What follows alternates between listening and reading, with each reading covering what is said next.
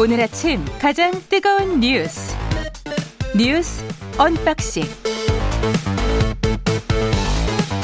네, 뉴스 unboxing 어, 민노기 기자 나와 있습니다. 안녕하세요. 안녕하십니까. 한겨레 신문 하어영 기자 나와 계십니다. 안녕하세요. 네, 안녕하세요. 코로나 상황 어, 뭐 계속 이 얘기를 하고 있는데 오늘도 좀 간단하게 짚어보죠. 지금 전시 상황이란 말이 나왔어요. 그죠? 예. 예. 원래 그 정부 브리핑은요. 예. 중요한 것이 매우 건조하게 아무리 위급 상황이라도 그렇죠. 예, 국민들을 놀라게 중- 하면 안 되니까. 예, 중립적으로 하는 것이 원칙입니다. 실제로 어, 중앙재난안전대책본부의 브리핑은 예. 그렇게 해온 것으로 지금까지 평가받고 있는데요. 예. 어제 박능우 중앙재난안전대책본부 1차장이 수도권은 이미 코로나19 전시 상황이라고 이렇게 얘기를 했습니다. 음. 지금은 3차 유행의 정점이 어디까지 올라갈 것인지 가늠하기 어려운 총체적 위기 국면이다 이렇게 이야기도 했고요. 네. 그렇게 얘기하면서 그 나성훈 방대본 일부 일 부본부장이요. 네.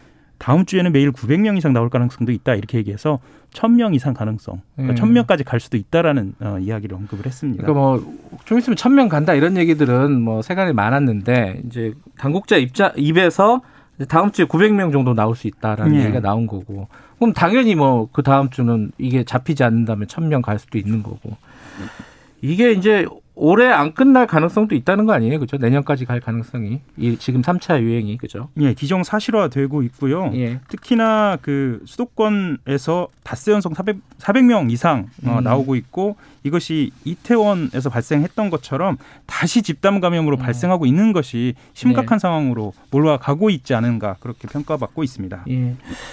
어, 병상이 부족한 부분에 대해서는 어제 저희들이 서울시 입장을 좀 들었는데 어, 마, 마지막까지 그러니까 자택에서 치료받거나 이런 상황까지 안 가도록 하기 위해서 최대한 확보를 해보겠다. 어, 지금 논의 중이다. 이제 일반 민간 병원들과도 뭐 이런 얘기도 있었고요. 어, 오늘 오늘인가요? 내일인가요? 이 저 그 백신과 관련된 내용이 나온다면서요? 예, 오늘 오늘이- 나옵니다. 오늘요? 예, 예. 예. 어, 그럼 구체적인 방안이 나오는 건가요, 이제? 그러니까 한- 지금 한 4,400만 명분 정도의 백신을 살 수 있는 예산을 정부가 확보해 놓은 그런 상태인데요. 예. 구체적으로 지금 한 여섯 개 정도 되는 그 제약회사랑 물밑 접촉을 일단 벌인 것으로 알고 있고요. 예. 어, 중국 쪽 회사는 일단 배제가 된 것으로 지금 알려지고 있거든요. 예. 아직 이게 안정성이라든가 이런 게 확보가 안 됐다라고 정부가 판단을 한 것 같고 다만 여섯 개 영국, 미국 이런 쪽 백신 제약사와는 지금 접촉을 하고 있는 것으로 지금 알려지고 있습니다. 어제 본 기사 중에 그 미디어 오늘 기사였나? 이 카페에서 앉아가지고 차를 마실 수 있게끔 맥주병을 놓고 마신다. 아, 네. 예, 빈 맥주. 예. 네, 그러면 네네. 이제 식당으로 이제 취급받는 카페들이 있잖아요. 맞습니다. 그래서 아, 그거 보니까 이제 뭐 이해는 돼요. 이제 먹고 살기 힘드니까 그렇죠. 손님을 받으려고 하는 것 같긴 한데 지금 그럴 때는 아닌 것 같습니다. 그죠? 아, 그렇죠. 네. 네. 그리고 특히나 지금 현재로서 우리가 갖고 있는 백신이 있거든요. 마스크입니다. 음. 예. 이 마스크를 쓰는 것이 가장 결정적으로 그 코로나19의 감염을 막을 수 있는 길이기 때문에요. 각자가 좀 조심을 해야 할 것 같습니다. 특히나 어, 먹고 살기 어려운 것은 모두가 아, 다들 공감하는 바인데요. 네. 이런 때일수록 좀 더 조심을 해야 할 것 같아요. 알겠습니다.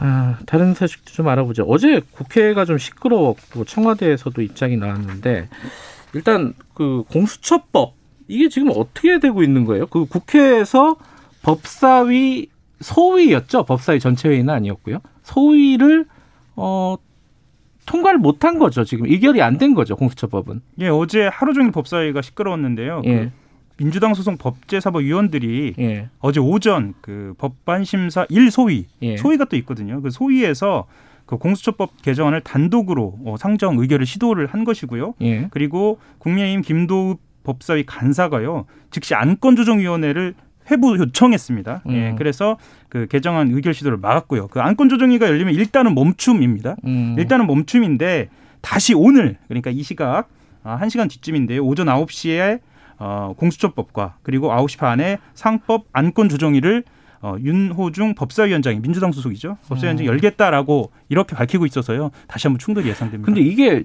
애초에 여야 간에 지금 협상이 진행 중이었는데 어 여당이 합의를 깼다. 뭐 야당은 그렇게 주장하더라고요. 어떻게 된 거예요? 어제 오전에 이제 박병석 국회의장 주재로요. 예. 양당 원내대표 회동을 가졌는데 네. 이 회동에서 공수처장 후보 추천에 밀도 있는 협의를 이렇게 진행하기로 일단 얘기가 됐습니다. 음. 그래서 어제 오전에 아, 얘기가 잘 되나 보다 이제 음. 이런 전망이 나왔는데 어제 오전에 방금 이제 하영 기자가 얘기한 그 법사위 소위. 법안 심사 소위에서요 예. 민주당이 공수처법 개정안을 의결을 하려고 했습니다. 예, 그러니까 시도를 했다. 시도를 예. 한 거죠. 그러니까 민주당 입장은 이런 겁니다. 공수처장 후보 추천위원회를 재가동하는 문제하고 네. 공수처법 개정은 완전히 별개다. 음. 민주당은 이제 이렇게 얘기를 하고 있는데 국민의힘 입장에서는 아 이거는 신의성실 위반이다 음. 이렇게 이제 주장을 하고 있는 거죠. 그래서 어제 하루 종일 파행이 이어진 겁니다. 음. 기사 보니까 어, 왜 강행하냐 야당이 그러니까 그렇죠. 여당은 왜 방해하냐 뭐 이러, 네. 이러더라고요. 네. 그러니까 이쪽에서는 이제 야당 쪽에서는 협의가 이루어지고 있는 상황인데 왜 강행하냐 이거죠. 근데 여당은 어, 왜 회의에 참석도 안 하고 방해하고 그렇죠. 이러냐 뭐 이런 건데 오늘 만약에 통과를 한다. 만약에 이제 그 법사위를 통과를 한다. 그러면은 어, 본회의까지 갈 수 있는 건가요? 어떻게 되는 거예요? 어, 일단 그 국회 로텐도홀하고 법사위 회의장에서 철야 농성했고요. 예. 어, 본회의까지 가게 됩니다. 다만 음. 이제 9일 본회의 때 예. 그 국민의힘에서는 필리버스터를 예고하고 있거든요. 예. 필리버스터를 예고하고 있고 국회 본회의가 끝나자마자 바로 임시회의를 열어서 어, 민주당은 통과를 하겠 통과시키겠다라는 음. 방침입니다. 그 본회의에 상정은 할 수 있을 것 같은데 네. 그러면은 필리버스터로 막겠다 야당은 국민의힘은 필리버스터로 막겠다라는 거고요. 예. 그러니까 국민의힘이 또 필리버스터를 신청을 하니까 예. 민주당 쪽에서는 임시국회 소집 요구서를 제출했거든요. 그러니까 지금 규정이 필리버스터를 하다가 회기가 끝나잖아요. 네. 그러면 정기국회 회기가 끝나면 끝나면 9일에 예. 다음 회기에서 안건을 반드시 지체 없이 표결을 해야 되는 그런 규정이 있거든요. 그래서 네. 민주당이 이제 이걸 좀 예고를 하는 그런 상황입니다. 예. 기억이 나네요. 이 필리버스터 몇 번 해봐가지고 아. 그죠? 네. 아그 다음에는 필리버스터를 못 하는 거잖아요. 못 하는. 예. 예.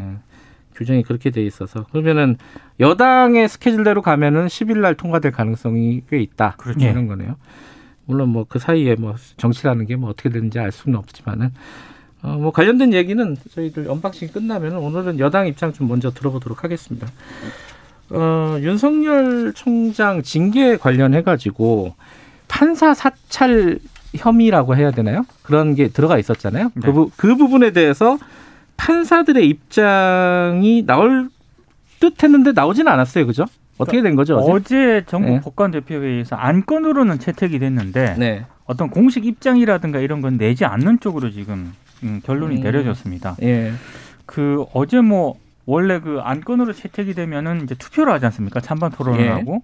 근데 뭐 원안도 부결이 됐고 수정안도 한 뭐 여섯 번 정도 올려갔다고 하더라고요. 음. 근데 이게 전부 부결이 됐다라고 합니다. 그러니까 조선일보가 오늘 뭐 제목을 보니까 7.7패다 이런 제목을 달았던데 아, 그러니까 일곱 번 모두 부결이 됐다는 그런 의미인 네. 것 같고요. 125명의 법관 대표 가운데 120명이 참석을 했는데 아무튼 이런 논의가 좀 있었다라는 거고요. 예, 일단 의견 표명에 반대한 판사들은 행정법원에서 재판이 계속 지금 진행 중인데 네, 이거 어떤 의견 표명을 하게 되면은 재판의 독립성을 침해할 수도 있다 이렇게 네. 우려를 표명한 것으로 전해지고 있고요. 뭐 찬성하는 그런 판사들 같은 경우에는 검찰의 법관 정보 수집 주체가 부적절하다면서 입장 표명을 해야 한다 이렇게 음. 지금 강조를 한 것으로 전해지고 있습니다.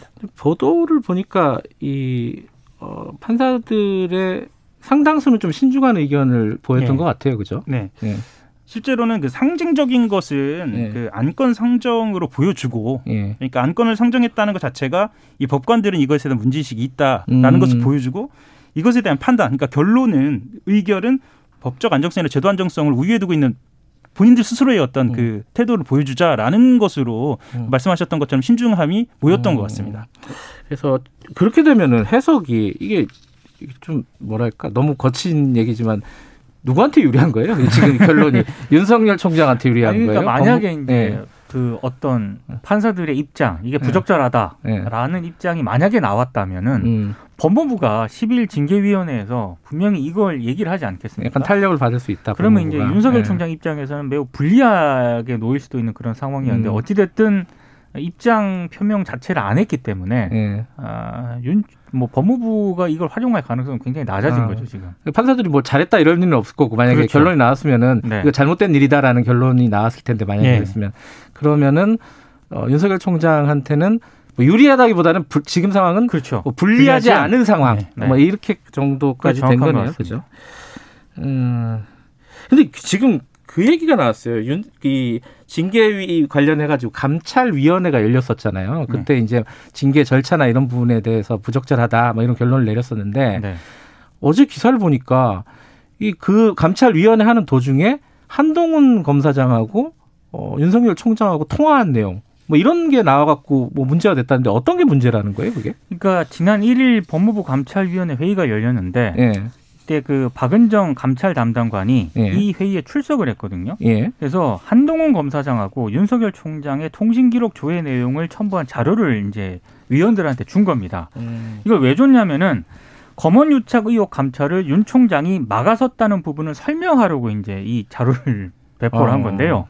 근데 이 보, 보니까 통신 내역 조회서를 보니까 올해 2월부터 4월 그리고 윤 총장과 한동훈 검사장이 매일 여러 차례 통화를 했고 아 그래요? 카카오톡 음. 메시지 같은 경우에는 200여 건을 주고받은 것으로 나와 있고요. 카카오톡이야 뭐뭐 크크크도 느- 있고 그러니까 뭐 200개가 뭐 얼마나 많은지 잘 모르. 검사장하고 검사장이 크크 이런 거안 했다고. 아, 아 모를 일이에요. 네. 아무튼 그게 하나 있고요. 네. 또, 또 조회소를 보니까 한동훈 검사장하고 윤 네. 총장의 부인 김건희 씨가 통화한 그건. 왜 통화를 자주 했던 거죠? 그러니까 어떻게 된 거예요? 이? 박은전 담당관이 이 부분에 대해서 부연을 했다라고 하는데 네. 해석은 이런 해석이 나옵니다. 윤 총장이 본인은 물론이고 네. 부인의 전화를 이용을 해서 한동훈 검사장과 통화를 주고 받은 것 아니냐 이런 어. 해석이 좀 나오고 있습니다.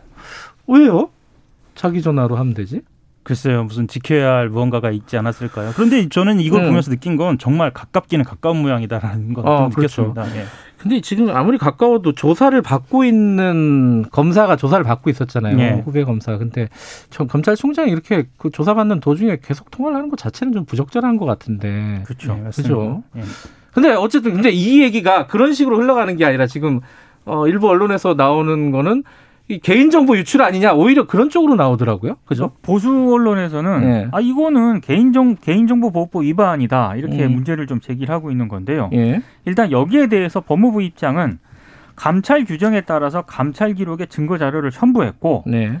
일단 비공개 회의 이후에 회수를 했기 때문에 법령에 따른 행위다 이렇게 주장을 음. 하고는 있습니다. 음. 근데 지금 어, 비밀로 유지돼야 할 개인의 통화 기록에 관한 내용이 어떤 경위로 유출이 됐는지 의문이다 이렇게 음. 박은정 담당관이 얘기를 했거든요. 네. 그러니까 오히려 이 박은정 감찰 담당관의 입장은 이걸 누가 밖으로 빼돌렸느냐. 음. 자기는 비공개로 설명을 하고 회수를 했는데 누군가가 빼돌렸다. 이렇게 지금 아, 의혹을 제기를 하고 아니, 있는 거예요. 누군가 언론에 유- 유출했다. 그렇죠. 아 의도가 있다. 뭐 이런 저기 박은정 담당관의 주장이군요.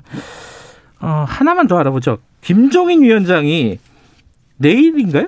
내일 네. 사과를 한다는 거죠 지금. 그뭘 뭘 사과를 하는 거죠? 탄핵 사과입니다. 박근혜 전 대통령. 예, 예. 예. 그, 어, 심지어는 사과를 할 수 없다면 비대위원장을 던지겠다 이렇게 얘기하면서 정면 돌파에 어, 나섰는데요. 거의 배수진이네요. 예. 그동안 시기를 봐왔지만 더 이상 미룰 수 없다. 음. 그리고 낙인 효과 없다. 이렇게 얘기하면서 우리가 확실하게 변하고 했지만 보여준 게 없지 않느냐라고 이렇게 음. 이야기를 했다고 합니다.